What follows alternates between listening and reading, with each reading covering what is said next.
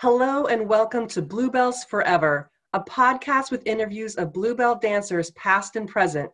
Join Sherry Lewis, a Bluebell herself, as she leads us on a journey through story and experience. And now here's Sherry.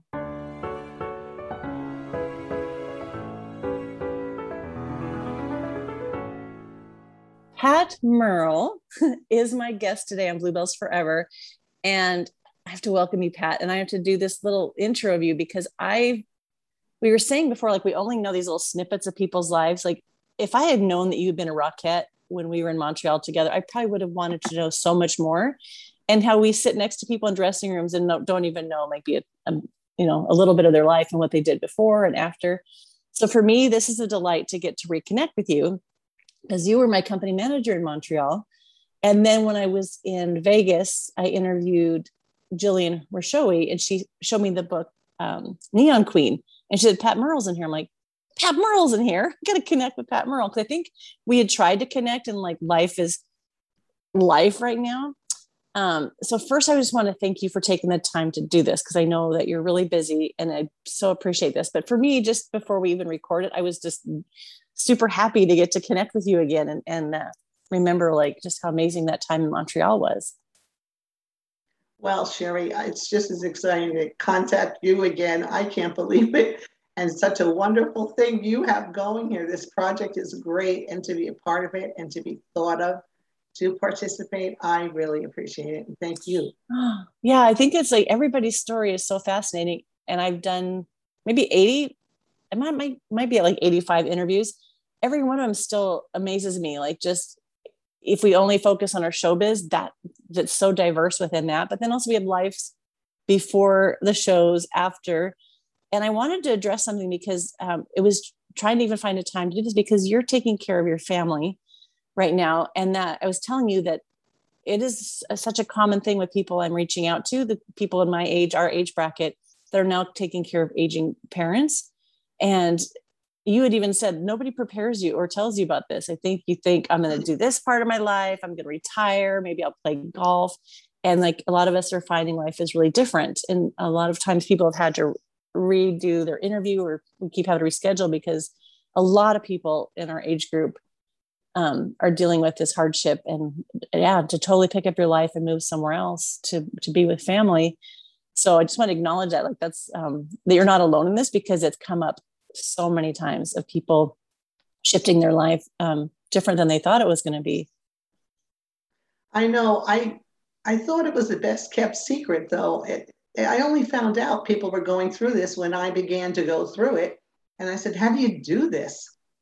Yeah. And so the only thing I knew how to do was come here, be near my family, and um, do my best at whatever it was they needed to be sure to provide. Uh, my mom's 96. She'll be 96 tomorrow. I'm 73 today. So we're Happy, gonna have a little birthday party. Birthday. I didn't tell you. Thank you. I didn't tell you about that. So we're gonna have a little birthday party. But what complicates things more is my mother used to take care of my brother. My brother was injured in a train accident when he was 35 years old. He's 66 now. And he's always lived home with my mother and father my father passed, and then that burden was passed solely onto my mother to take care of him.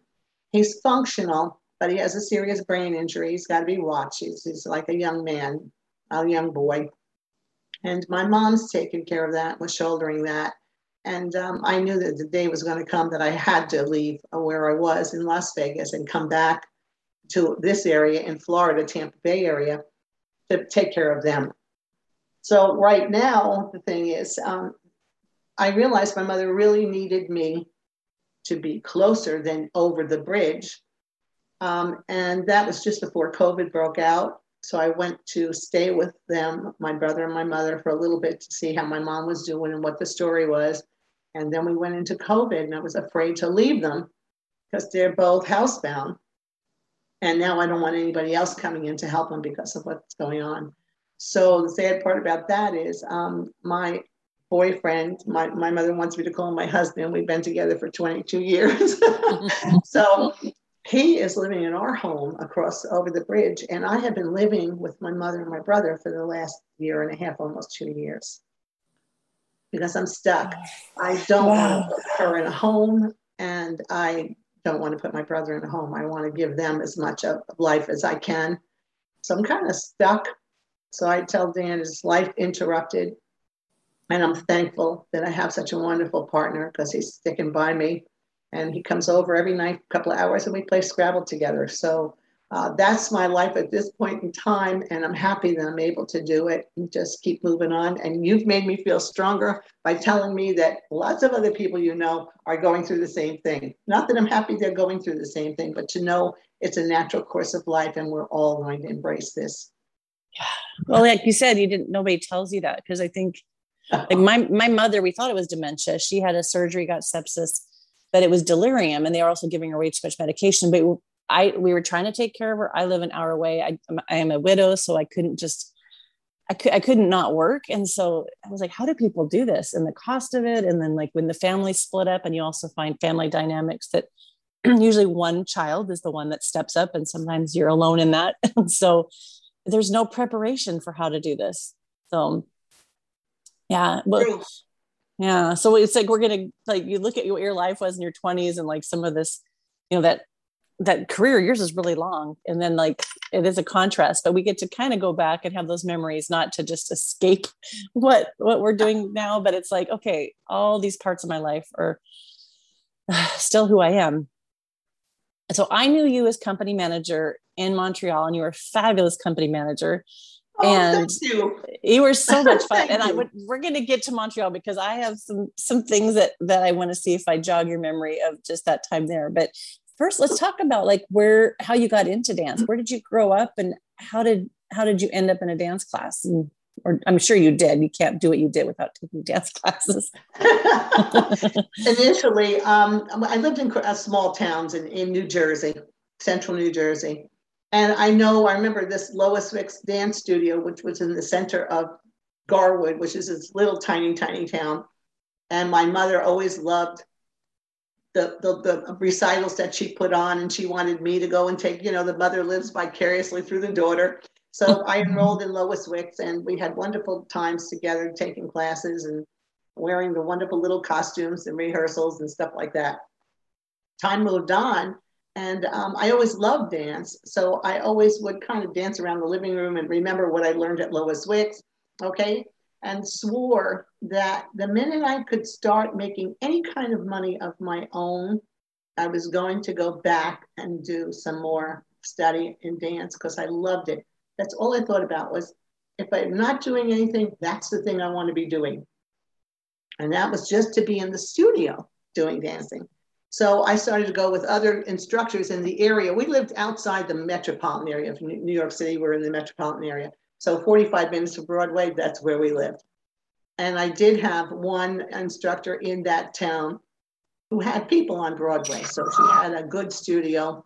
And I don't know, um, Yvette's Studio of Dance, another small town studio, but you know how you just have those little pearls of people that teach you stuff that's wonderful. So I went with Yvette for a couple of years, and then I heard a lot about another teacher, local. Um, and uh, Yvette used to take us to New York to take classes. She'd take us on a bus trips. Um, once a month, we'd go to New York and take some classes, that all the whole our whole class, and come back.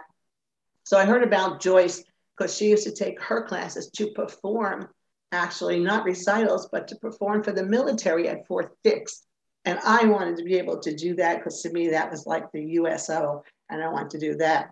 At that point, I was about uh, 17 years old. And um, I was going to Joyce Studio for about three years. And she gave me this, this special price.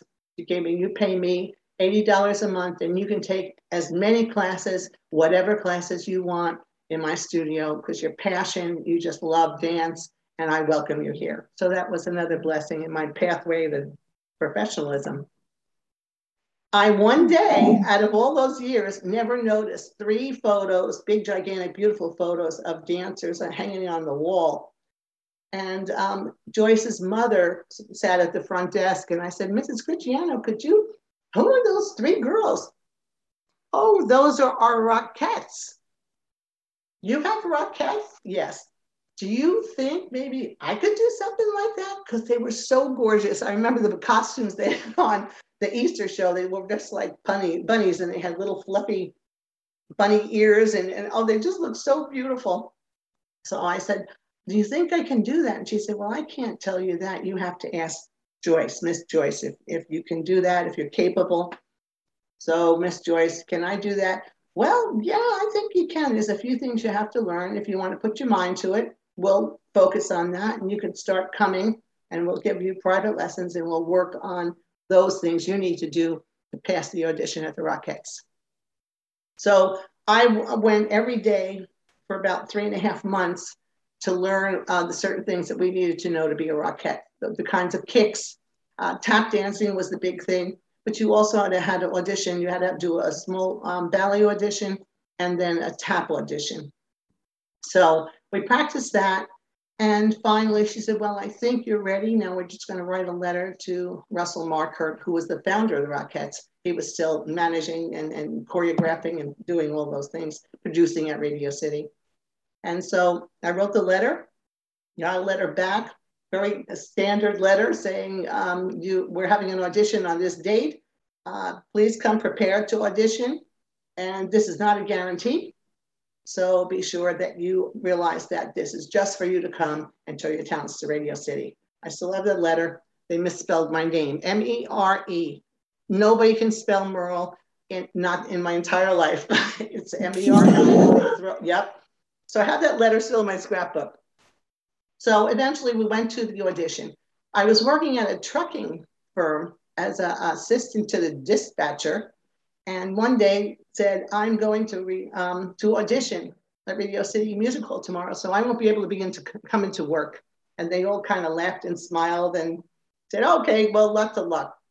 Now, I was 18 at that point. And um, I said, okay, thank you. And so I went with my dance teacher, Joyce, did not tell my parents I was going to Radio City for an audition because I, I didn't think I was going to get it and I didn't want anybody to know if I didn't get it. So she came on the bus with me. We went, and I went to the audition. And um, the audition was very interesting. It's the first time I'd ever auditioned for anything anywhere. Uh, so I was more stunned with the magnitude of the Radio City Music Hall backstage, of the rehearsal studio where all these people are, and they all know how to dance. And I can see that they've been there before. They know about what's expected. I went through the audition. I don't remember, but the audition took about two and a half hours. And um, at the end of the audition, I, there were a lot of people there. At that point, I was just so stunned by everything. I just kind of got through what I had to go through and just sat down and didn't even worry whether I got it or not. I was just amazed at all the levels of dance and all the young women who come from all over the United States. A girl from Texas, they cut her and she cried and they said, we told you we wouldn't guarantee you can get it. And if you're going to fly this far, you need to make sure you're going to get the audition. This is how they're talking to people who are devastated, right? So at the end, it turns out there's two people left in the room me and another girl sitting on the other side of the room. And Russell Markert was giving the audition with his assistant. And he got up and stormed out of the room and you could hear his taps click, click, click, click, click, and echoing in the room. He opens those heavy steel doors, walks out, boom, the door shuts. And now there's the two of us and we're just sitting in the room. So I'm waiting and waiting. And my friend Sharon to this day says, Did we get it? I said, I don't know. but what do we do? What do we do now? We're afraid to do anything. So I guess it was a couple of minutes. We were just that just sitting there looking around. He came back and said, Well, don't just sit there, go get something to eat and come back for rehearsal in two hours. Oh That's my God. We, we started rehearsal the very same day. So I got oh. in the elevator with my girlfriend, my now girlfriend, the girl I hardly knew, and we just put our clothes on together that day. So we went down to the lobby. My dance teacher was sitting there and she finally, she goes, I stayed in the elevator. I was speechless. I didn't know what to do, what to say. And Sharon got out of the elevator. My dance teacher said, Is everybody on? Is everybody gone? Is there anybody left? She says, Yeah, me and her. And she says, uh, Pat, and I'm still in the elevator. So I come out and I start crying hysterically. And she's hugging me and I'm sobbing and sobbing. And she says, Don't worry, we'll come back. And I said, No, I got it. oh my God. Oh my, oh, I've never, I've heard of people auditioning over and over. Like I've heard a lot of people say you, you have to do more than one audition. Okay. That's my favorite audition story I think I've ever heard. Oh my gosh. And also, and you're you hadn't told your family. So now you have to say, hey, by the way, I'm gonna be a Rockette and I start rehearsals in two hours. I said, I gotta call my mother, but we gotta go eat. And so Joyce, um, Joyce, that's my cousin. Uh, so um, my dance teacher, Joyce, she says, okay, well, I'll take you to lunch too. So she takes Sharon to lunch and we kind of bond at lunch. But I call my mother on the phone and I still can't talk to her. I'm crying, I'm crying, I'm crying. She's going, Patty, what's the matter? And I'm going, oh, oh, oh, oh. my God. I'm a Rockette. And she's like, what? Where are you? I said, New York. You're in New York by yourself? No, Joyce brought me here. oh my God. Wow. So you, wow. So there's no like send off, I hope, and nobody nobody even yeah. knew you went. That's amazing. And then like you just start rehearsal. So you how like what you're an hour away from home? So it's not yeah. like you had to and, move to New York. took the bus, you know, that we took the bus out. And that's what my dance teacher said. She says, I'll never forget this. I bring you to New York for a new audition and I have to go home by myself. so how did that work if you start the, the that I've never heard of that, especially for Rockettes. I know for Bluebells, like, yeah, can you be here in two days? But not not the day of. So how you just start rehearsals and then have to pack up your life and find a place to live and yes at eight, 18 I, years old you know in New York I didn't even think about that I, I you know we were so close I didn't think wow all the other people from the other states suppose they had to start right away I never thought about that you just uh, you just um, adjust yeah I did you live at show home? business I'm sorry oh my god no that yeah about show business you have to adjust did you um live at home and just do that commute because that's not that far. It's not like if someone had come from California. Well, did, like, did you yeah. do the the trans?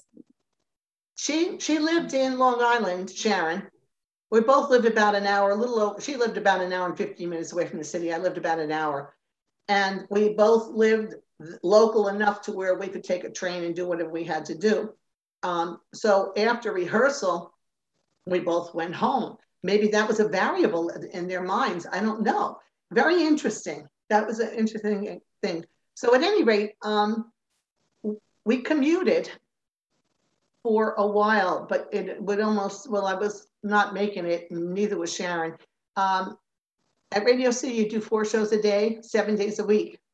Oh, you work four weeks before you get some time off, which is not always guaranteed, depending on if somebody's sick, which you're not allowed to get sick. So, you know, it's that whole scenario. Once you're in there, they own you. You do what you need to do. If you want the job, if you don't, there's 700 other girls out there waiting for it.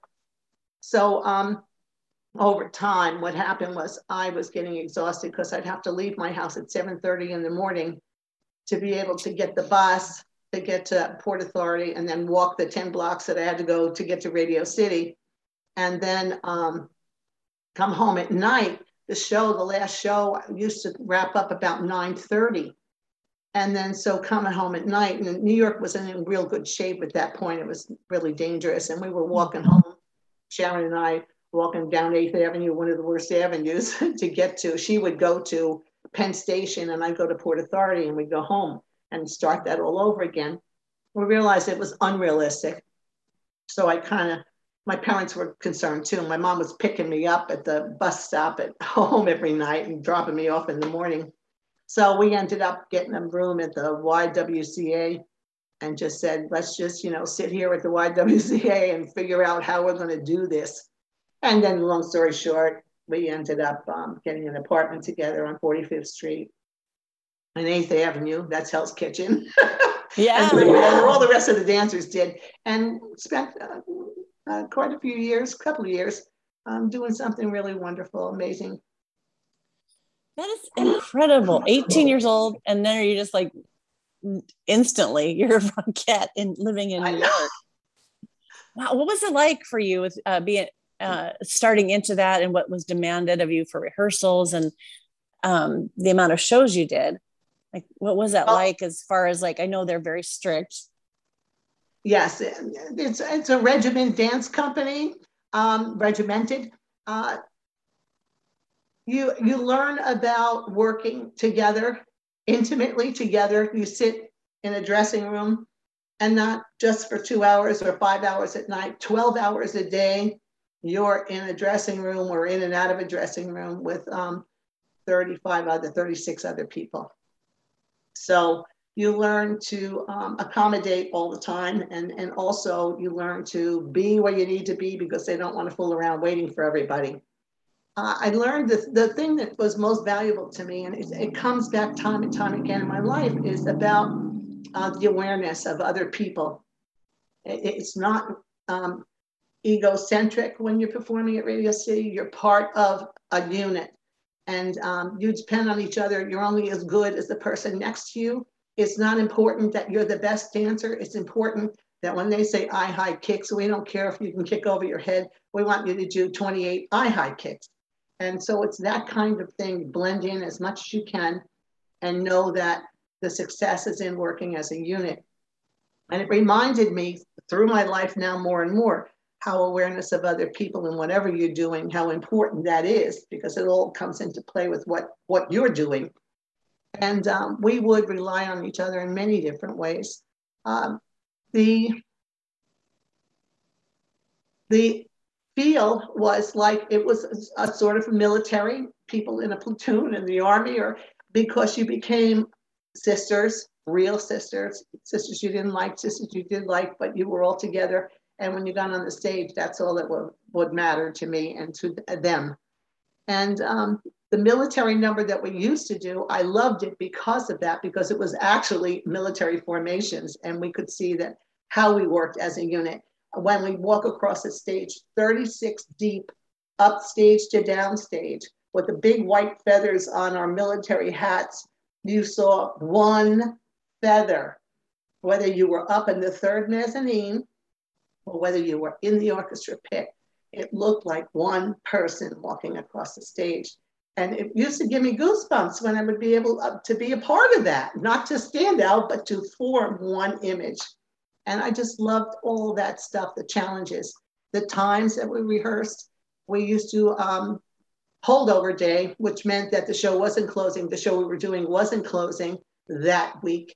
It was going to run another week or two. And that depended on how successful the movie was at Radio City, because we did our show and then there was a movie, a first run movie that would play at the theater.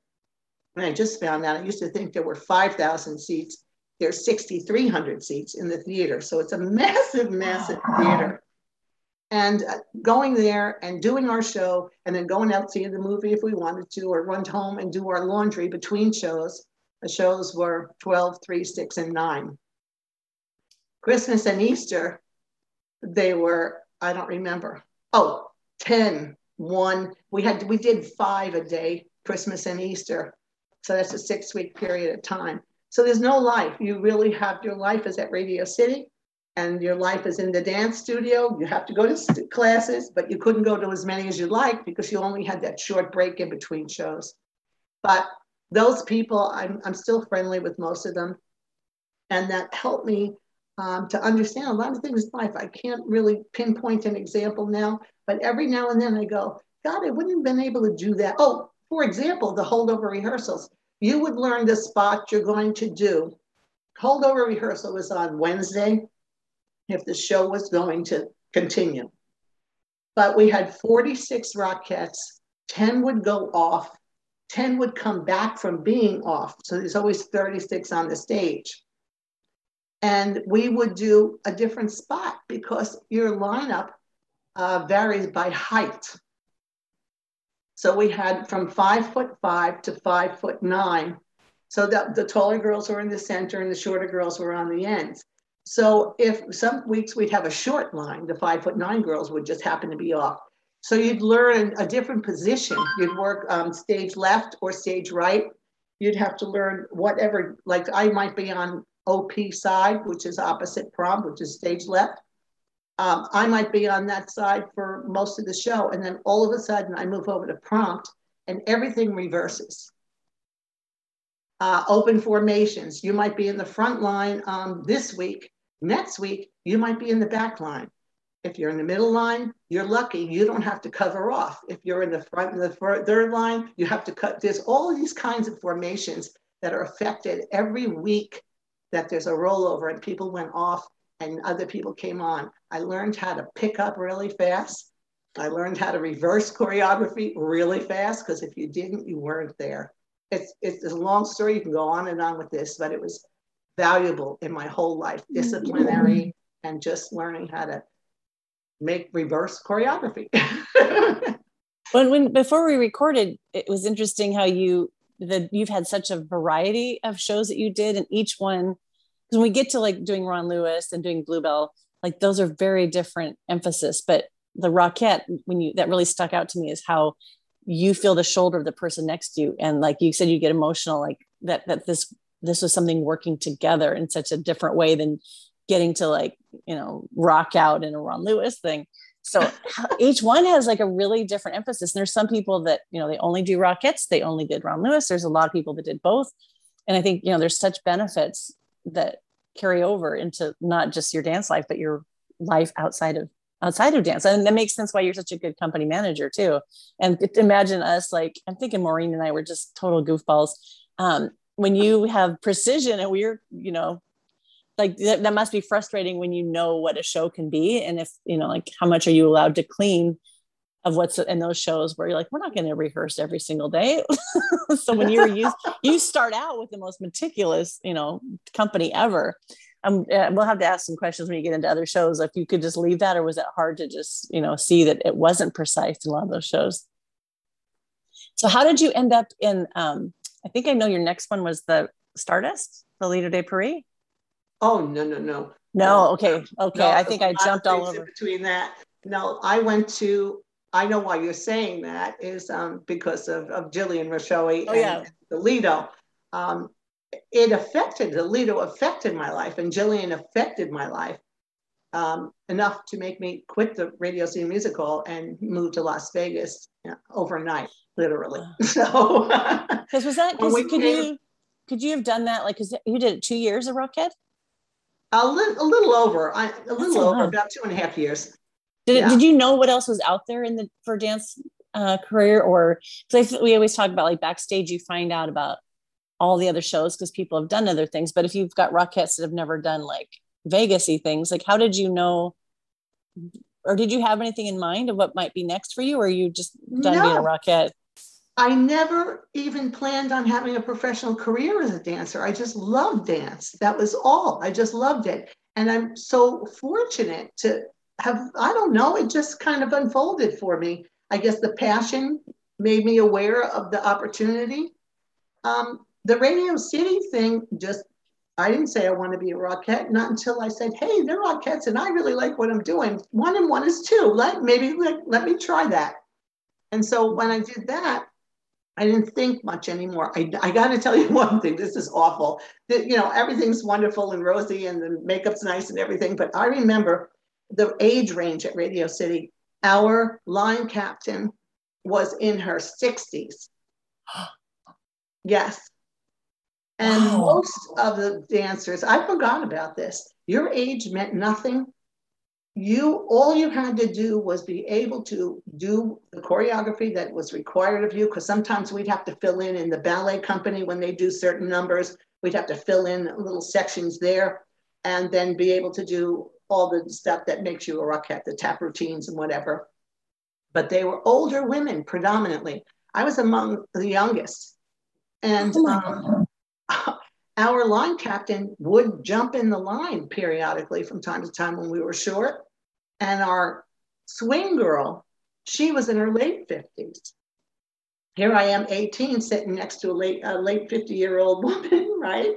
trying to relate to this whole situation. And it was mature women that drove that whole thing. So you just made me think about that. And she are, God, yeah, most of the women were probably in more toward their late 30s and up. And then we had a little young crew that would come in. and now I've lost track of what you've asked me. Ooh. But that's interesting too, because you learn, like, if you were all 18 year olds, it'd be very different. When you've got that maturity of like looking, like you have the role models right there of how uh, how to be professional. Because like I just remember working on the cruise ships, they'd get these 18 year olds on and they'd come on all sweet and innocent, and a week later they've slept with everybody on the ship. They're smoking, drinking, they're because it's like woohoo, we're free. And it was like it was always like how to rein in those 18 year olds that are like free for the first time. Uh, but you don't want that with a rocket. So it's just interesting of how much you learn from people who are seasoned. And I have to tell you, um, when in Montreal, I think I was 22 and Maureen was younger than me. And I remember when we found out you were, I think you were 30. Yeah. And I was like 30. I was like, I hope I can still walk at 30. I mean, just like 30 was so old. And we were like, she's 30 and she's still dancing professional. Like, I hope I can still, it was such a weird thing to see that 30 was old, but you were such a great dancer and such a, you know, so alive and youthful, but we would have never guessed 30, but it made me go, you can still dance at 30. I just had always been told your career is really short. Don't go to college. Go do it while you can before your bones don't work anymore. At 30, you're now, you have to be a mother and you have to stop doing this. So even just seeing you was a, a great example that these careers can keep going. And I don't know if you know Liz Elliott. I remember like she went to 40 and she said like all of a sudden there's a you know, an 18 year old next to you in the dressing room, you start to feel old. But like, but wait, we were the young ones for, and then when it switches to you're not the young ones anymore, it's a sad reality. Yeah. But I feel like when you see people that are still going, it it does open that option and say like, no, you've got like four good years and then you're done. Well, so you know what? what? I was done. I kind of self-retired. This is where it was going with that. You reminded me. I when we were dressing in the dressing room, I remember this one woman, and I just, she was a beautiful woman. Her name was Louise. She took her shoes off and her feet were crippled. I mean, I, she had a bunion like a, oh, she had crippled, gnarled feet.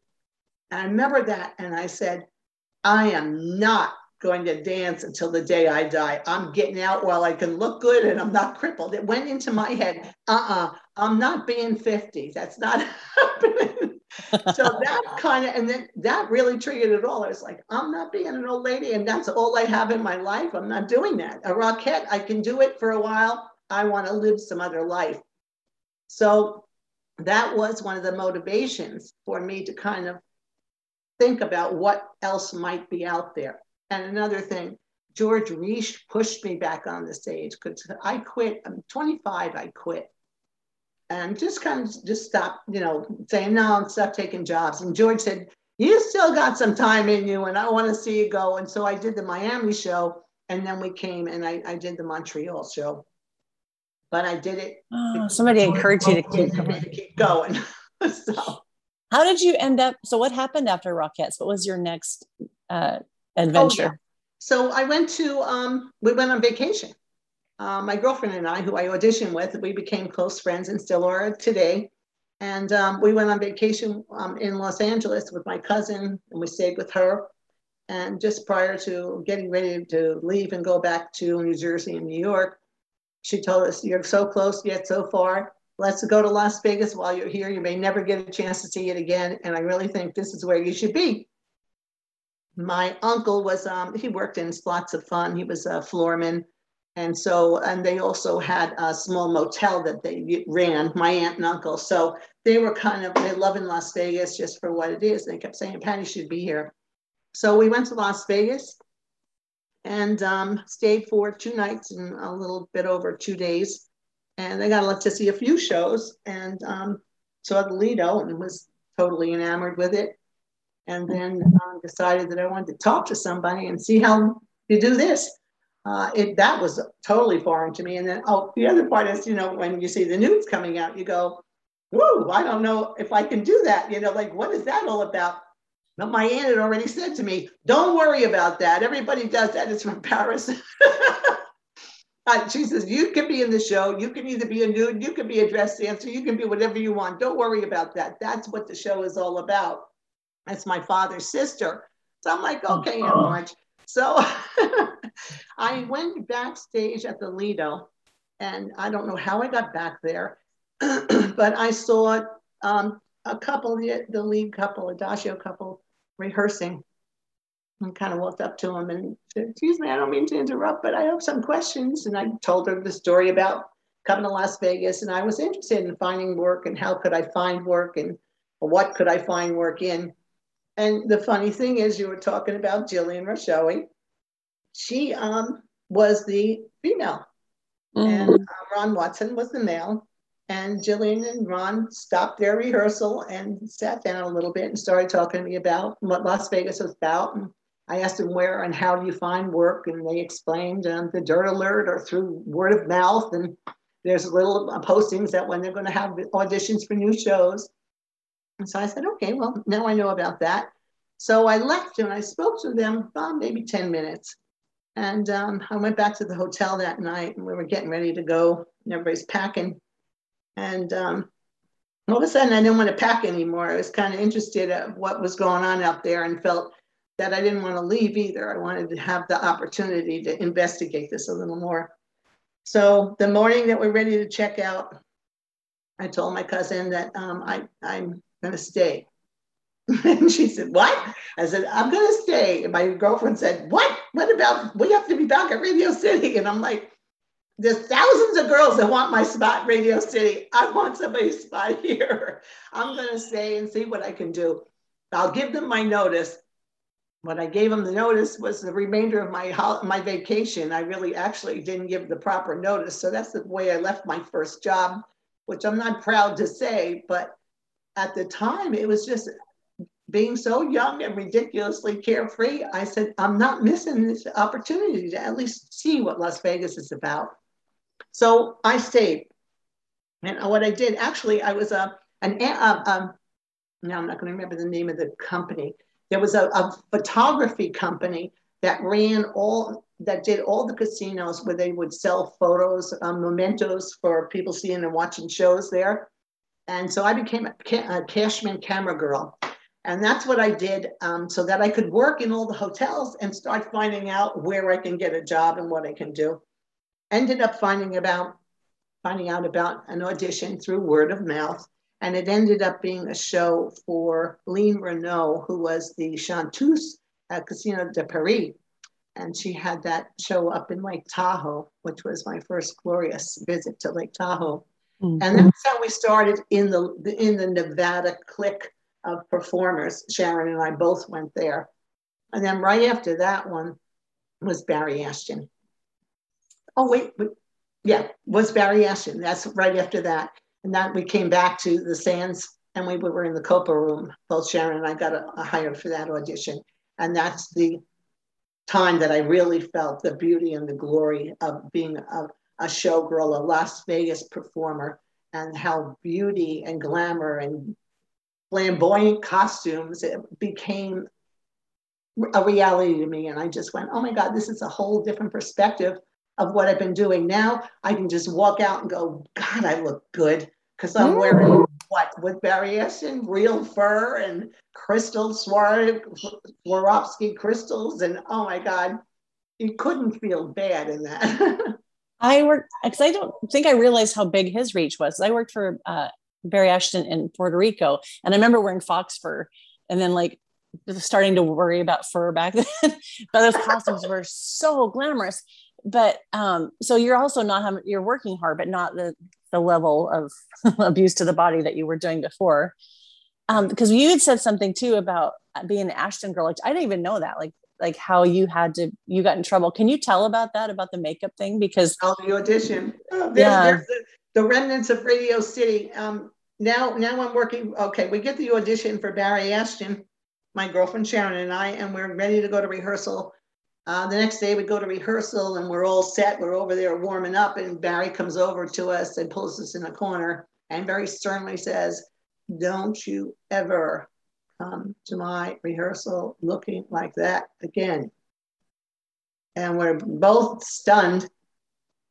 We, we looked the way we did at Radio City. It wasn't about glamour. Get your hair out of your eyes. I don't care if you have red shoes or pink shoes and get your leotard on, get your tights on. You're going to work for 40 minutes. They didn't care about makeup or any of that. And now all of a sudden, uh, we're with Barry Ashton, and we realize that every day we come to rehearsal, we must be we don't wear stage makeup, but you don't wear day makeup. You wear this this light stage makeup. You still have to have false lashes and all that stuff on. That was a rude awakening. And then um, we were stunned by it. But as we started working for him, we realized that to be an Ashton girl was um, just like being a what a Follies girl. You know, you had a, a standard that you had to live up to and present and represent that company in a certain way and in their perspective of what they think their girls should be. And so we learned that, well, also when we worked at the Sands, we were strongly encouraged. We never came without makeup. You came, I had gowns. At that time, this is in the 70s, I had floor length gowns that we wore. Um, not big flowy gowns, you know what I mean? I had a had an umpire waist, black long sleeve turtleneck, slim fit to the floor gown that I would wear that people loved the most. And we would walk through the showroom before half hour and then be obviously seen going backstage. And they encourage that. I don't know if anybody else remembers, they encourage you to come out into the casino between shows and mingle and talk to people and kind of create a reality for those people of what the showgirls were all about. And every time I worked for Barry, that's kind of how it was. Um, he wanted you to let the audience see that you were a real person that was glorious and glamorous. And then you go on the stage and you show them the other side of you. And it was just very interesting. And now I know it, it was a marketing thing, it was a reputation that we had to stand up to and live up to.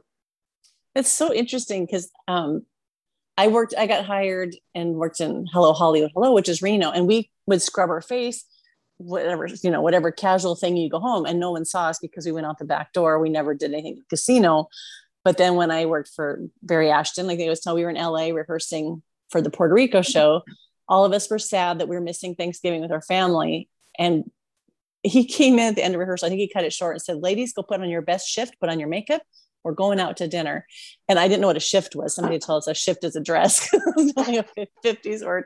But we he we got all dressed up and he took us out in Beverly Hills and he made a thing of us walking through. I think we took the table the furthest away. So we had to walk through and he walks in with, you know, like this cast of men and women all dressed up. And it was there definitely a, a thing of the showmanship of who is that? And then in Port in Bermuda, the same thing is like you had to have your makeup on, you couldn't go anywhere. So the most glamorous show in the world I ever did was Hello Hollywood Hello, and left yeah. as the most casual because no one saw us. And then other places, I don't think in Montreal, I don't think they cared, but it was like you have to, and on the cruise ships too, you people know you're the dancer, so you always had to have makeup on, and you couldn't be frumpy. And so that's just an interesting thing of that time. I don't know if they still if they still expect that um, but that is definitely, you know, there's women that won't go outside now, you know, without makeup on. And now I'm, I don't care, but I think it took me a long time to think of, of not having that in my life. Like you always have to have makeup on to go out in public. Yeah, it was your identity. yeah. So where did you go? So with, uh, so you worked with Barry Ashton. How many shows did you do with him?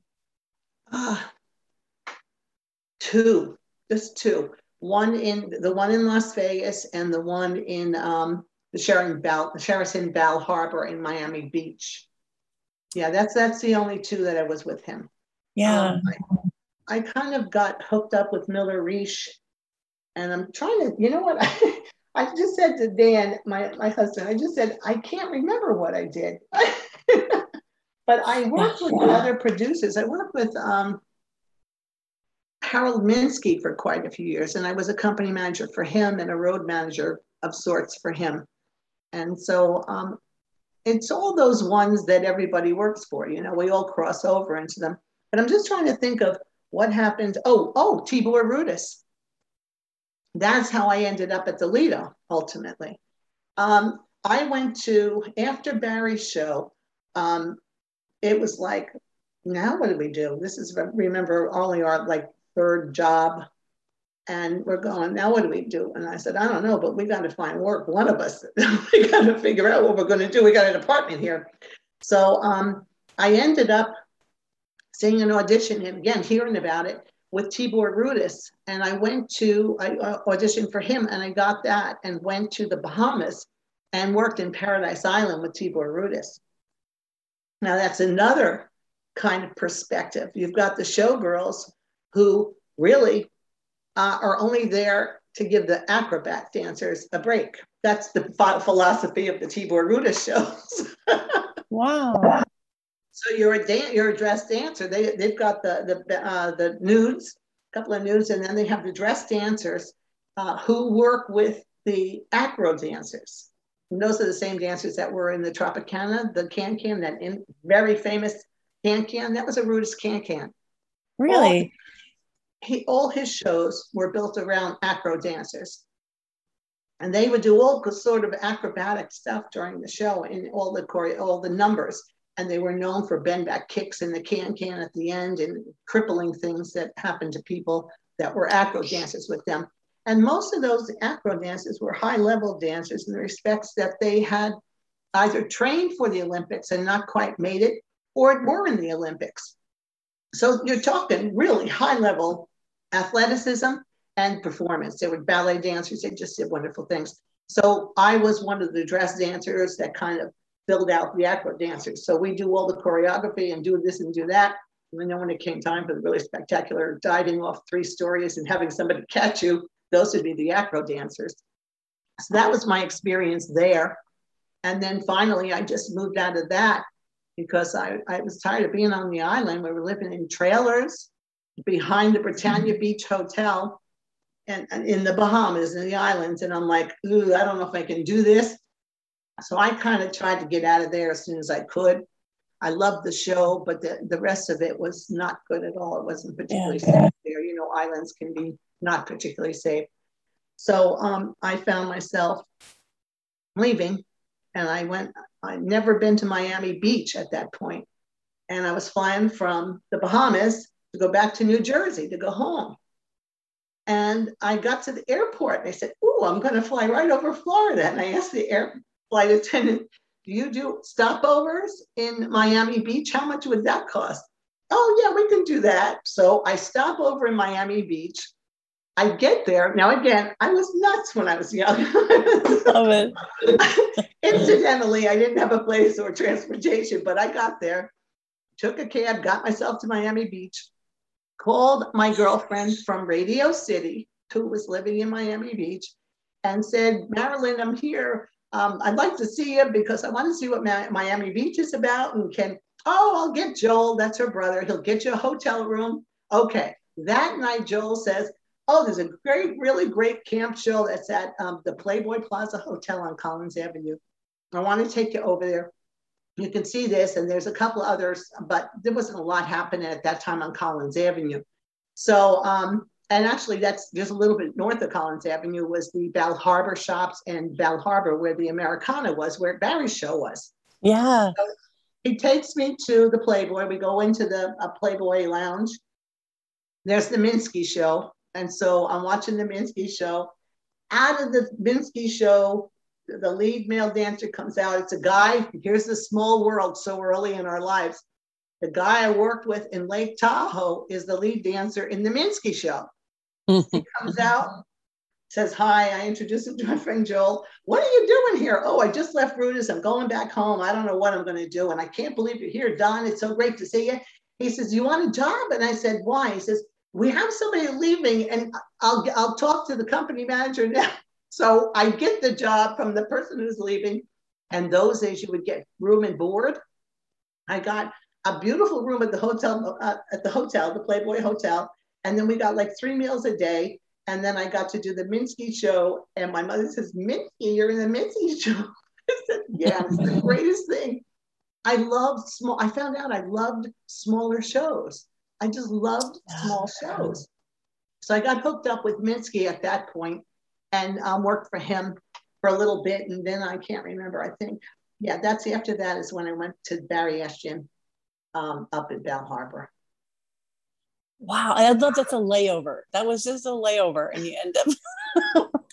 See, that's the thing of that that being young and adventurous because it's also not like we had cell phones or you could email somebody. Just like you show up and oh wow just the whole the whole way that lined up is is amazing it's nuts i said nobody's going to believe this stuff but i swear it's like it's like your bus ride to new york it's like let's just go check it out and now i'm a rockette with two That's hours. how you no- get a job. Just go there.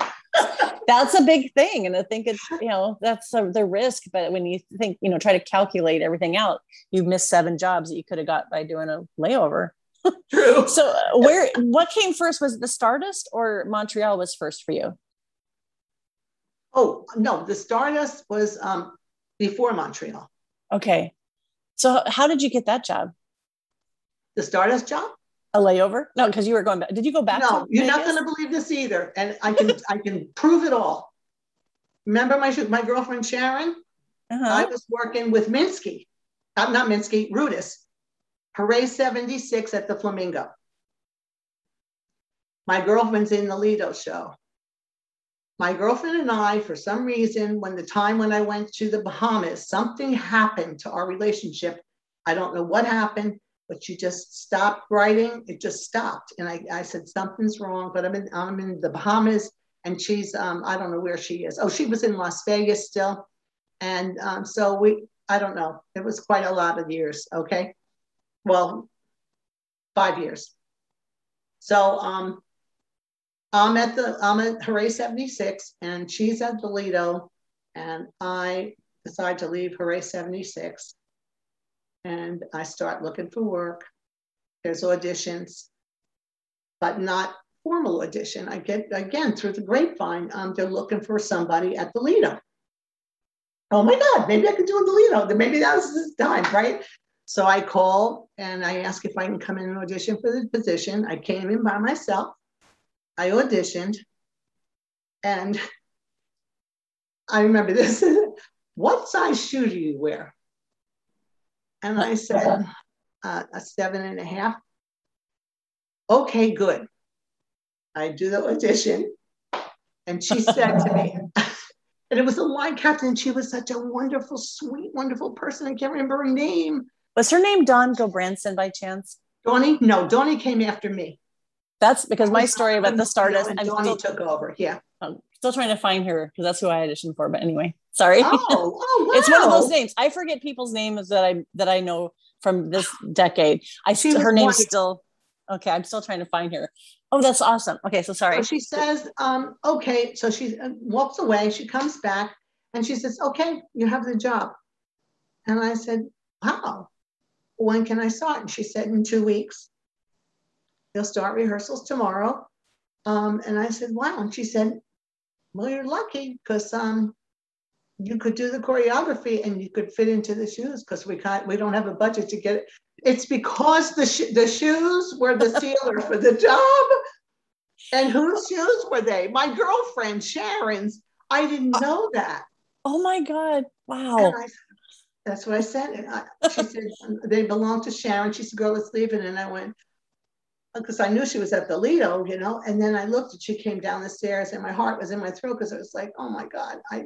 That's my friend that I love so much, and I don't know what happened. And should I say anything? And look at how we get to get how it gets together, right? She comes over and said, Hi, Pat, how are you? And I said, Oh, I'm fine. I said, Wow, good thing I fit into your shoes. And she started laughing. She said, Let's go for a coffee tomorrow. So we went, and JC Penney in Las Vegas used to have a coffee shop there. We went to the coffee shop, we sat down and we laughed and we cried for about three hours. And the waitress came over and she said, I've been listening to you girls, and I know I shouldn't, but you have a wonderful relationship. Yeah, it chokes me up. And we're still friends today. so you guys just had to talk it out Yep. Yep. that's why i think if And- people they don't they don't get to that point and you like whatever happened of friendship you know that oh wow that's beautiful I wrote to her mother just saying, I, I love Sharon so much. I don't know what happened. She's my closest friend. So much we've experienced so much together.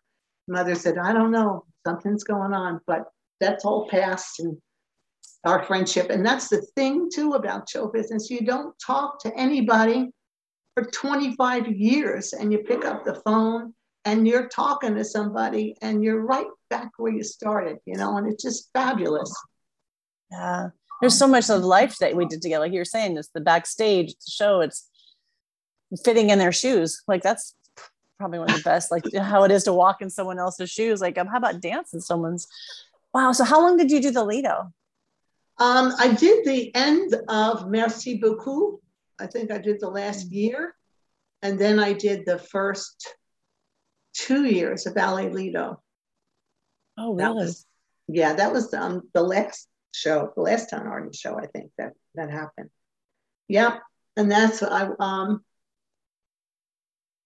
yeah, and I remember auditioning for that. That I hadn't auditioned in years and years and years, and I was like, I, I found the big shows, I would get bored because it would be the same thing every night, and so I started just trying to learn everybody's part while I was on stage. I just kind of watched people, and there were Russian dance um, routine. There was four Russian dancers that um, did something, you know, a little spot in the middle of the show, and we all, the rest of us, were princes and kings and queens. I don't know, watching them, and so I watched that and happened just pick to learn that dance one month, and the line captain came backstage one night and said, "Does um, does anybody? You know, you have A, A group, B group, C group. Yeah, it's your group, right? So Mhm. anybody from um, C group, no B group. I was in B group. See, you forget.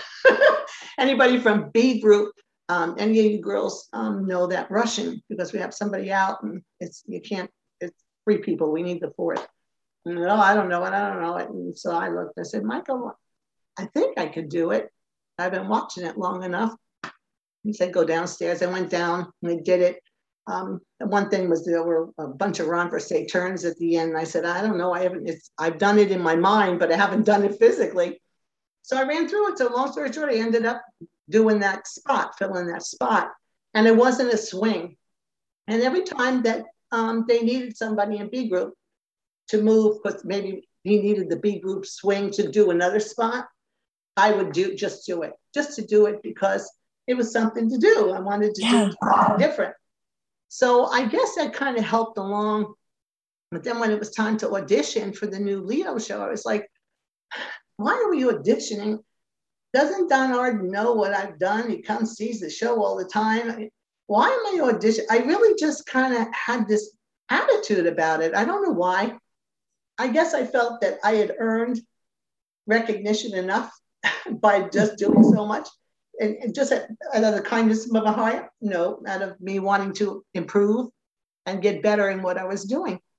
So um, I wasn't going to audition. He finally, Michael kept saying, come on, come on, come on, you got to do it. That's the only way you can do the news show. So I auditioned and I did the news show. Um, when we started the news show, I, Debbie Packard was um, the line captain in the show at that time. And she, she was having some issues. I don't know what was going on, but there was times where she couldn't make rehearsal. And Rich Rizzo would say, Pat, you want to do stage left while I do stage right? And there's my reversing my choreography, right? So I just kind of mm-hmm. helped them out there. And through time, I just kind of stepped out of the dancer role and just did a little bit more. And as a result, I, I found that um, I got recognized for that, not standing out, making a scene, and but just contributing more and more and more. And so um, then uh, Don Arden kind of stepped out of the picture for a while because that's when the mob came there and Rosenthal was there and there was a lot of upheaval in the casino and um, everybody gravitates toward show business and that's exactly what he did. So during his time, I was uh, the assistant company captain, so they called it, but we were managers and Rocky Fagundes was the manager. So I became, I got out of the line at that time and then started just uh, managing the show with Rocky. And um, I, that's when I kind of really officially retired from dancing, or so I thought. Okay. and um, I just, after a while, um, things started getting a little hairy there. That's another story in itself about mob in Las Vegas and things changing and Don not being there. And, you know, suddenly you're, you're, you're in something that you're there because of Don, because of Bluebell, because of, of the entity. And now it's becoming a wonderful Las Vegas show. That Siegfried and Roy came back, and that was a magnificent show because the, the budget was limitless. I couldn't imagine what Don would have done with that. So um, I decided it was time just to kind of skip on out. And that's when I told you that um, Glenda and Lenny from Miller Ish we're out there um, in Las Vegas selling a show at the Aladdin. And um, they called backstage because they had heard I was at the Lido. And that was the night I gave my notice at the Lido. And um, said, Lenny Cameron just gave her notice at the Lido. And he said, Tell her to meet me in the coffee shop. And that's when I got hired as um, a, a, a, actual company manager where I managed all of the shows and would travel from show to show. Like Lenny'd say, we're having trouble um, in at the Aladdin in Las Vegas. This is happening. Go talk to management, try to calm this stuff down. And then I would just roam around just to keep the shows clean and just kind of make sure that the standards were maintained. And Lenny never really had that and thought, oh, she was a company manager. What do they do? And I started explaining to him what they do when they're stable and, and, and sitting down, and then what they do when they're on the road.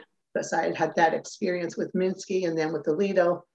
And um, so he gave me that job, and I did a lot of traveling and had made a lot of friends. And I don't know, that, that was um, one of the magical moments in my life because I love the travel and all the old friends that kept coming and going and moving back and forth. And it was just great. So you had to put out some fires, I'm sure. Did you have to walk into some pretty dramatic situations, or was it like management or things that were happening within the dancers, or you just it could be anything? Sometimes it, it gets near. It got near contract negotiation time, so I would start talking to them about a new show. I helped in, in sales in, in that regard. Um, I'd also go and see, um, make sure everything's clean. Um, also, you can, you'll immediately know whether the climate, the atmosphere is what you want it to be or not when you go backstage and you're talking to everybody. I'm kind of perceptive like that. And I identify little tensions and different things like that. Um, also to put new dancers in, make sure that they got acclimated and things like that. So how did, where did, how did Montreal, because you thought you were done dancing? And yeah. then you did. I know you danced in C'est Si Bon. sure did. sure did. That's what he said, "Come on, you got one more in you." that was a hard show too, because I um I knew about Miller Riche because I was working for Ashton Kutchman in Puerto Rico. That I was in love with the show, the Miller Riche show down there because I wanted to like Joan Palethorpe's choreography and but I know like we had management that helped us with our contract because we they would not they kept extending our contract in Puerto Rico and wouldn't let us out of it. And so Miller Riche took care of all that. So it's nice that there's people that know that because we had no idea. We were young and they were threatening us if we left. And so like, okay, there's people that are good at this, that know the business side. Like, just tell me how to get there. Where do I show up rehearsals? But I knew like uh, uh, George Riche was doing a lot of choreography in that show. Like it was Joan Palethorpe did more of the funky stuff, and then George Riche did a little more of the showgirl part, and he did the Scheherazade. So did you? Because they worked together, but it seemed like they had very different things within the company with Miller Riche of who did what. Like was George more about the dance part, and Miller or Lenny Miller was more about the management. Lenny Miller was the producer. He sold the shows, and that's basically what he did. Um, the rest, George Riche did I, I, can tell you, here's another interesting thing about um, Joan Palethorpe. I used to teach a backstage dance studio too. I taught um, when I was at the Lido. And that's when Joan and Roger Minami owned the studio. Billy Thomas was at the front desk. And so I used to teach there and I started talking to Billy about a lot of things and we became really close and that family was very nice. So now the time comes that um, I'm leaving and I can't remember where I went to Beck. I think I went back to Miami. No, I was still in Las Vegas because um, Lenny called me and said, We heard about Joan Palethorpe. And I said, Yeah, I know. Um, she works, you know, she owns part of the studio where I teach. And he says, Well, um, George wants to hook up with her and meet with her, um, maybe about doing some choreography. And I was like, Whoa, because it well, oh. actually, it was George Riche and his partner, Tom Allen, that were the choreographers. Uh, George conceived and, and produced the shows. And then Lenny sold them, and Tom Allen and George would do the choreography for the shows. And at some point, Tom was kind of semi moving out of it. And um, I think, I don't know who the woman was, another dancer from Las Vegas talked to George about Joan Palethorpe. So then Lenny called me and said, "Do you? Yeah, I know her, and I actually I see her every day. And well, can you get George and Joan together?" So I said, sure. So um, I made an appointment with Joan to meet up with George, and I brought George to Joan's house, and they talked and kind of started to get to know each other. And the funny part about that is, when George wanted to come to Las Vegas, um, he said, "Can you get me a hotel room?" And I said, "George, the biggest convention of the year is in town. Can't we like put this off a little bit? I don't know what. I can't get you a hotel room." And so he said, "I well, get me something." The only hotel room I could get, and that was through my uncle, was at Circus Circus. That was the only one. George is was a very, you know, elegant, high class guy. He loved Paris. He loved the finest of everything. And I said, George, I got your room at Circus Circus. oh, if anybody's seen Circus Circus, you know why that's funny. I so, so, they met, and um, the rest, you know, they they worked together and worked very well together. The blend was it was wonderful. It gave yeah. life to the show. It was wonderful. I remember being a little bit afraid of him. And then Joan was like so fun to work with. I remember that Carlin and I, when we started rehearsals, had no money, like, because we don't get paid for what a few weeks after rehearsal. And we'd come from Puerto Rico, no, hardly any money. I remember like Carlin almost passed out at rehearsal. And we were actually taking rolls from the dining room. We would go back there because oh we had God. we hadn't eaten. So Joan was like, what is wrong? And like, I think Carlin's like, we haven't eaten. So she gave us some money to, to loan us like, girls, don't eat. Cause those rehearsals were hard. But uh, I just remember that rehearsal process being wonderful. Cause I think that just getting to do that choreography again, but I was a little nervous with George Riche, but getting to do Scheherazade, getting to do the six, that came up with someone asked me my favorite thing to, in any show I've done. It was it was Scheherazade of getting to do yeah. the de six and then diving, doing the swan dive into the guy's arms in the bacchanal. Yeah. I just I love that show. I love the opening. oh my gosh, I love the whole opening, the funkiness of it, and the costumes were they weren't fancy, but you also could dance in them because I think I've been wearing like such big costumes that you know you, you to have the freedom to move. Yeah. And so I have a I have a couple of things if I if I jog your memory because you were a wonderful company manager. You were you were laid back. You were fun. Um, but it was David Hamlin and Maureen and I decided to go to New York. Oh, was it our day? It was our day off, and he either had a car, he rented a car, and so we left right after the show. We drove all night. Maureen and I went and saw a Broadway show. David was seeing friends, and we didn't sleep the whole time. And then coming back, Maureen flew back and David and I drove and we got lost. It was like foggy wind and went to Syracuse. We were late for the show and Maureen, I think she made it half hour before. I just remember we got there at showtime and you're like, get in your dressing room. And I remember slapping, we missed the opening, which totally screwed up the show. This was so unprofessional. Totally screwed up the, that. And I think the first thing I did was, I think I got there in time for the can can because like to go from sitting in a car for 12 hours or whatever to like the can can with eyelashes barely on and being in trouble because I was like I'd never been in trouble in a show before and so but you were such a good company manager but looking after it last like oh that's awful to do to the show. That was three of us uh, the cast was what 10 Three of them were missed. Three were missing. So we have a picture backstage that says Syracuse or bust, and we were holding a sign. And yeah, of just like that awful thing. We're going to miss the show, and we're like miles away We have no idea. We didn't have GPS back then. So thank you for not killing us. Um, well, you know what? I'm very forgiving because I don't remember that. So it, it, was obviously, you know, something like some just a little blip in the in the space oh. and time you reminded me to remember that's the other thing I used to do that I had a reputation for, and I didn't intend to, but it seemed like it always happened. I replaced people in the show that were critical if I had to. And I remember I, I worked the fly rail for a couple of days. Oh my gosh. was it Carl? It was Carl and Michael. I remember I loved the stagehand in that show. And um, it's Michael's. Uh, I can't think of his last name. There's couple others. Yeah, Michael, and then, but I, I now I'm not forgetting another very close friend of mine, Morris, Morris Zeus. Oh yeah. And I worked you were... the fly rail because there was one of the stagehands were out, so I couldn't do my spot. So I, that's the problem with a small show. And I replaced the oh. singer. We had oh, the laryngitis tape. Oh yeah. And Carolyn. Singer. I forget her name. The little French girl. I yeah, I think it was Car- Caroline, Carolyn. or Carolyn. Carolyn. Yeah. So that kind of stuff, which um, critical thing, places I would take, you know, if somebody was out that I could just move people around, I wouldn't. But invariably, like people would be sick. Uh, like yeah. Jeanette, um, um, and I can't remember her last name. Jeanette Cullen. She um, was out of the show for like three days. She was a singer, and you know how they incorporate people, especially if they could dance. And Jeanette could move and dance and sing, and um, she's out of the show. And she, it happens like an hour before the show.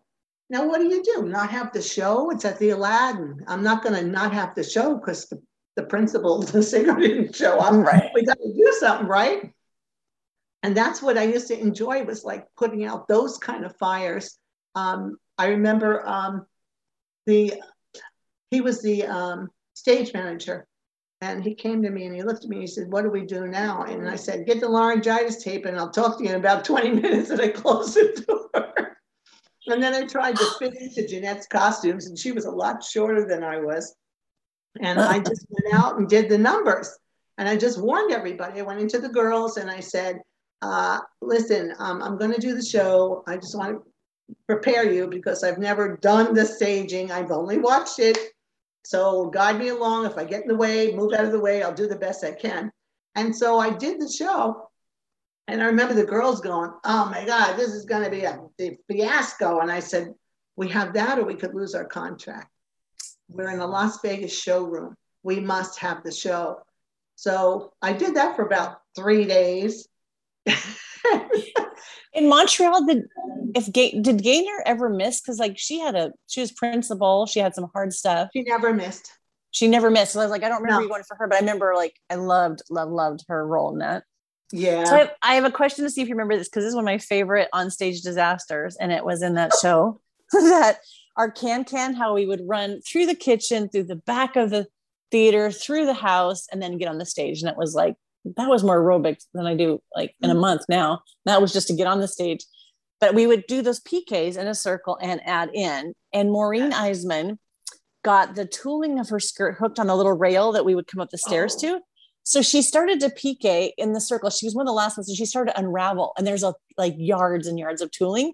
So she was circling around, and we were inside the circle. So she basically lassoed us all. There was tooling; it was just unraveling and unraveling and there, we were all getting tangled in it. And it was just it was like a carol like a carol burnett or a lucy moment on stage like and the audience has no idea like was this supposed to happen? And then carl was like come over here. So she went over and he's and no i think it might have been you. No it was he was trying to cut it and she said go and he said no but she thought he said go. So she ran back out. He's holding the tooling and she keeps unwinding and it just it turned i don't know how we rescued it because there was just tool I think they had to pull it off from the side, and we're still doing this kick-ass can can. And and her, she's like, I remember like like crying on stage, laughing so hard because like, how do you save this? But it was like that's one of my most favorite memorable things oh on stage God. because it was such a disaster. But you know, you think of the audience where they're like, oh, okay, this is interesting. I think we're like tripping, and it was just everywhere. It was red, red tooling under our skirts that just just went on for yards. Anyway, that show was super fun. That was like Mario, just a super talented oh, group yeah. of people. And I loved our dressing rooms. I loved Montreal. So, Me too. Did you get out and explore? Because I feel like there's so much to see and do in Montreal, like great Not music as much and art. As everybody else. No, I'm sorry. Was, Not was, as much as any everybody else. Uh, I did get to see it, and I've been there a couple of times, and I just think it's a magnificently beautiful city. I just love it. So did you, because of your company manager, did you have extra things? Because I think we don't know when you're in the show, especially that age, like how things go together, like how much work you're actually doing that we don't see. Because you were just in the show with us, you, you know, made sure you checked in on this, but like we didn't see all the other extra things that you were doing.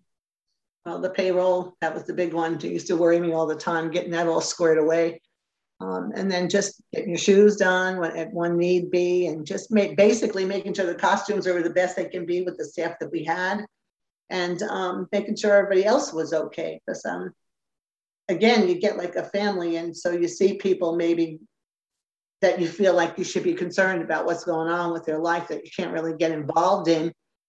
You try to steer them away. So I, you, I get with everything. I think every cap, uh, real company manager that's so involved in a show like that gets more involved in their people to make sure that they're okay and knows where they're at you feel responsible for that because the people are there because of the show.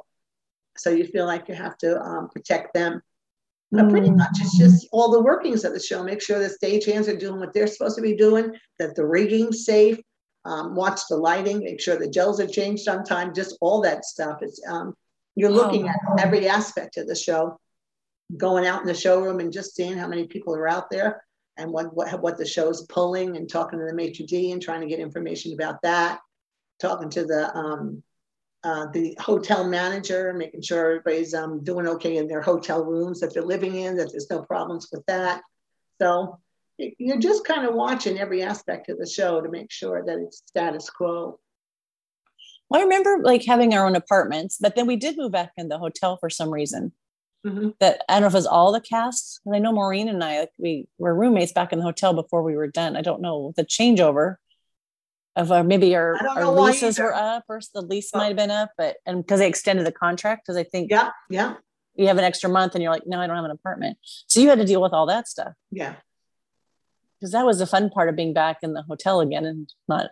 Because I remember how cold the winters were there, like by I was just going to say that it's cold and getting and I was t- trying to explain this how there's a whole underground city in Montreal. Like people don't walk on the surface because it's like just packed ice for months. It doesn't melt. So I remember going from our apartment, going down into the subway, and then you just the pop metro. up like the metro, yeah, and you yeah. just pop up in the in the Chateau Champlain, like into the into the hotel that you worked at, and then going down there and like having dinner and things after. It was just so crazy how cold it was there, but it's yeah, that you're not dealing with a car, but you're also like learning the metro. Where do you where do you go to the bank? And I think you had to you help with all that stuff too. Like, yes. Mm-hmm. how do you find an apartment? Because when you're young and you know you're new to this, your parents like i hope you hope you find a place to live you're somewhere like not knowing and the language i didn't speak french i lived in puerto rico and had got spanish down pretty well but french like trying to talk to the landlord to negotiate the the figure out the rent and we don't speak the same language so yeah that's like it's so they, i'm understanding in a different way the importance of a company manager when you've got all these naive you know people coming in like where do i go to the bank how do i do this so how did you um was that your last performance? Did you, did you perform more after that or was that your last like performing gig? No, I did um a show in Miami when I came back to Miami. Actually, no, I went on the road. Um, we had a show that did a Caribbean tour, uh, Eastern Caribbean tour. Um, that was satin sweet. And so um, George sent me out. There's the example. We're going from island to island with these people that was really nerve wracking, worrying about everybody and the props and the sets and the costumes and moving and, and just um, in the islands, it's another story, you know. Yeah. So then after that, when I came back, I remember I just went, okay, I got I got to have a break. Period. That was a tough time. The um, agent who booked the show just disappeared all of a sudden halfway through it. Um, so we I don't remember. It was about three and a half, four months that we were going to different islands. And um, I have to try to figure out how to get us out of there because the agent's gone. The agent was the guy that got the money and paid us. And now we're suddenly stuck in, um, where were we? Trinidad. And we were stuck there. And I had to find a way to get us out of there because there was no way to get the, the costumes, the props, anything out of there. And um, that was um, yeah, we played an amphitheater there, and the contract was up, and the agent was gone. And then um, I was talking to the club owners, which island club owners are another story. And so hmm. um, saying uh, we're stranded here, and I got to get these people back to Miami at least because that's where they flew out of, and I don't know what to do. And um, Noel is gone. They said, well, we're, gonna, we're looking for Noel. So they were looking for Noel, but they never found him but I talked to him about trying to backtrack since we did so well at the clubs we were at before, if we could take one or two of those to honor the contract, or if we do something to get us back to Miami. That was the main thing. So they rebooked us at the um, Playhouse Inn in Bermuda, which was where we started. Mm. And we were there for about two weeks. And that owner talked to me a lot about um, what kind of fix we were in and what we were going to do. And I couldn't get hold of Lenny. Um, they're calling people from the islands at that time was not an easy thing to do. Not those islands, Trinidad, Tobago. That I couldn't get on the phone line at all. So uh, I made a deal with him that we would work if you would just get our airfare and the last paycheck. We'll work the rest of the time. I talked to the cast and everything, and that's what happened. So we got back into Miami, and Lenny hadn't heard from me in about four weeks. And I called him from Miami airport and I said, Lenny, we're back. I got everybody home. The sets are being delivered to the to the office. And I just need to get home for a while, but um, it's been real difficult. But I can't. And he started screaming at me, "What? Where were you? I good." And I'm like, "What are you talking about? You have no idea what I went through." You know, he was so mad. He thought I took off with his show or something. and he was like yelling at me. I said, "Don't yell at me now. I just want to go home and, and rest." So I did that and um, a couple of days later, we were all calmed down. We started talking, and then he found out. He said, "I was worried about that. I heard from you, and I couldn't hear from you, and nobody was calling." And I'm like, "We're in the islands. We can't call. We can't write a postcard." Oh, so everybody, everybody got home safe, and that's all I cared about. We got our stuff back, and that's when I went. I think I'm going to just kind of do something different for a while. and that's when George called me, and they said, you got one more in you.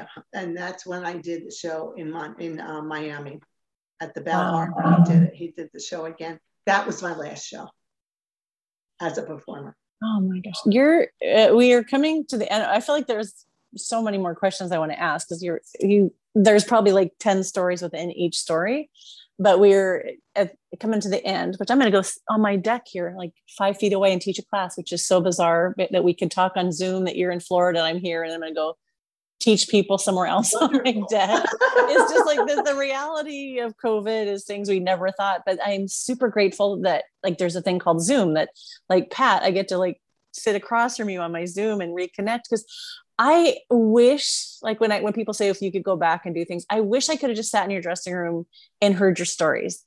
You know, I wish I could have talked to Gaynor to see what else she did. Like I like Maureen and I will still get together. She has a niece that lives in Seattle, so she came to see us, see me. And I she's Great. one of those same people. Like I don't talk to her for five years and we get together and it's like we've never been apart. Just you know, we speak that same language. We have some of the stories and we talk about obviously what we do now in life. We don't just go back because sometimes it feels like we're not like the football player that's still going back and telling that one play they did in their glory days. Like we have such a crazy life that only show business people get it. so when you can talk about these things, it's like it's kind of fun to reminisce, but then to go, oh my gosh, that was uh, so much fun and so wild that you could be stranded in the islands and and not be able, you know, am I going to get back? Of some of the things we did that feel pretty um pretty unsafe, but like I'm so glad I did every single one of those like your oh, layover yeah. in Florida and like just I love love love. So your story is fascinating, and I want to make sure we connect after this because it's just really fun to um to see your face again and to have have this after all these years. And so I just want to thank you for taking the time to do this and just wish you the best of what you're dealing with now because yeah, there's like this whole dichotomy of life. It's like you've got this this things are so wonderful and things that are really hard. I think that's the part of the podcast. Or there's somebody whose episode's coming out who has covid and she has a lot of like life changing um, issues because of it. And so like yes we have this part of life but people are living the hard things the beautiful things and the, how we're human. And so instead of just like the glory days that we may have made sparklier or whatever it's like no the whole the whole human story is what's fascinating. Um, and so i just really wish you the best of um, this time that you have some time to rest I know that even just scheduling was hard because you've got so much on your plate. So yeah, I know there's a lot of us pulling for you, knowing that, you know, you're, you're one of the showbiz family, Bluebell family, uh, Miller Reach family, like so many that we've overlapped. so yeah, you've got a big pool of people that are also, you know, knowing what that's like. So feel the love. I do. And I hope you feel the love back. It's mm. so good to talk to you, Sherry and to see you and you look just the same. I'm wider. I'm still tall, but I'm wider now than I used to be. But that's okay as we all are. but I, you're not that far away. You're like, uh, I, I have to go. To, I go to Bermuda every year, so I might have to figure out how to like make a little trip out of this if it works out, or just come visit me in Bermuda because I'm going to be going and maybe that's one maybe. of my favorite places. So like, hey, pop Glorious. on over. It's not that far. Okay, you take care of yourself and we will reconnect. And I'm if you can send me any photos that you have. I mean, I've got some from Montreal, but I would love to share when your episode comes out. I love to share the photos so people who worked with you can see it. So you've got like something from every company. So anything you want to share, we'll we'll put up there and okay. relive those glory days with you. I'll try to find some time to dig a few out. It's like, you know, yeah, put in the closet there and I haven't seen them in a while. So that'll be good. Okay. That's what some people said. They found their scrapbook and went, Oh, I'm so glad I have these. Since the memories start to come back. Okay. You take care. And um, and, until we speak again, bye bye. Okay. Bye bye.